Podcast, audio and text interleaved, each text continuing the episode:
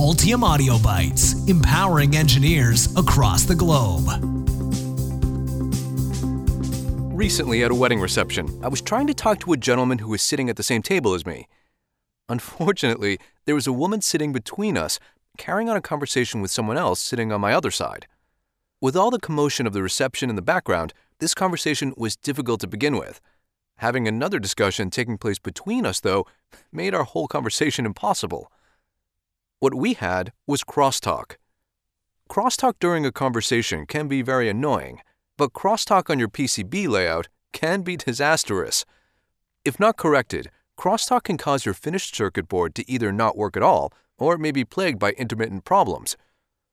Let's talk about what crosstalk is and what you can do to prevent it. What is crosstalk in high speed PCB designing? Crosstalk is the unintentional electromagnetic coupling between traces on a PCB. This coupling can cause the signal pulse of one trace to overpower the signal of the other trace, even though they aren't physically touching each other. This can happen when the spacing between parallel traces is tight.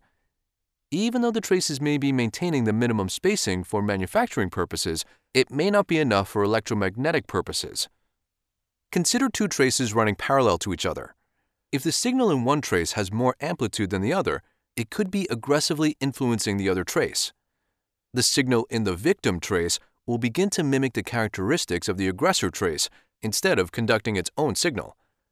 When this happens, you have crosstalk. Crosstalk is usually thought of as happening between two parallel traces running next to each other on the same layer. There is an even greater possibility, though, for crosstalk to occur between two parallel traces running next to each other on adjacent layers. This is called broadside coupling, and it's more likely to happen because the two adjacent signal layers are separated by a very small amount of core thickness. This thickness can be 4 mils, which is sometimes less than the spacing between two traces on the same layer. Removing the potential for crosstalk from your design. Fortunately, you are not at the mercy of crosstalk. By designing your board to minimize the potential for crosstalk situations, you can avoid these problems.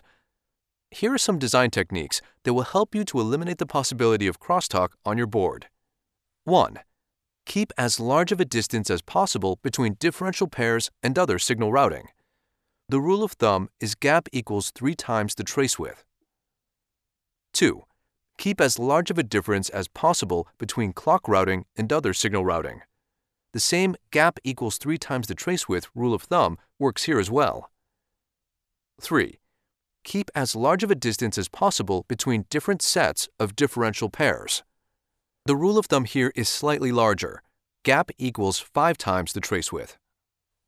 4. Asynchronous signals, like reset, interrupt, etc., should be routed away from buses and high speed signals. They can be routed next to on and off or power up signals, though, because those signals are rarely used during normal operation of the board. 5. Make sure that two signal layers adjacent to each other in the board stackup will alternate horizontal and vertical routing directions. This will reduce the chance of broadside coupling by not allowing the traces to run parallel on top of each other. 6. A better way to reduce potential crosstalk between two adjacent signal layers is to separate the layers with a ground plane layer between them in a microstrip configuration. Not only will the ground plane increase the distance between the two signal layers, it will also provide the required return path for the signal layers. How your design software helps you to eliminate crosstalk in high speed PCB designing. PCB design tools have a lot of functionality built into them to help you avoid crosstalk in your designs. Board layer rules will help you to avoid broadside coupling by specifying routing directions and creating microstrip stackups. With net class rules, you'll be able to assign greater trace spacing to groups of nets that are more susceptible to crosstalk. Diff pair routers will route your differential pairs together as an actual pair instead of routing them individually. This will maintain the required spacing of the differential pair traces to each other and to other nets in order to avoid crosstalk.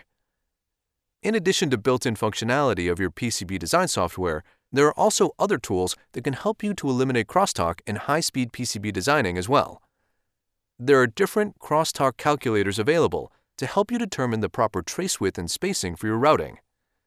There are also signal integrity simulators to analyze your design for potential crosstalk problems.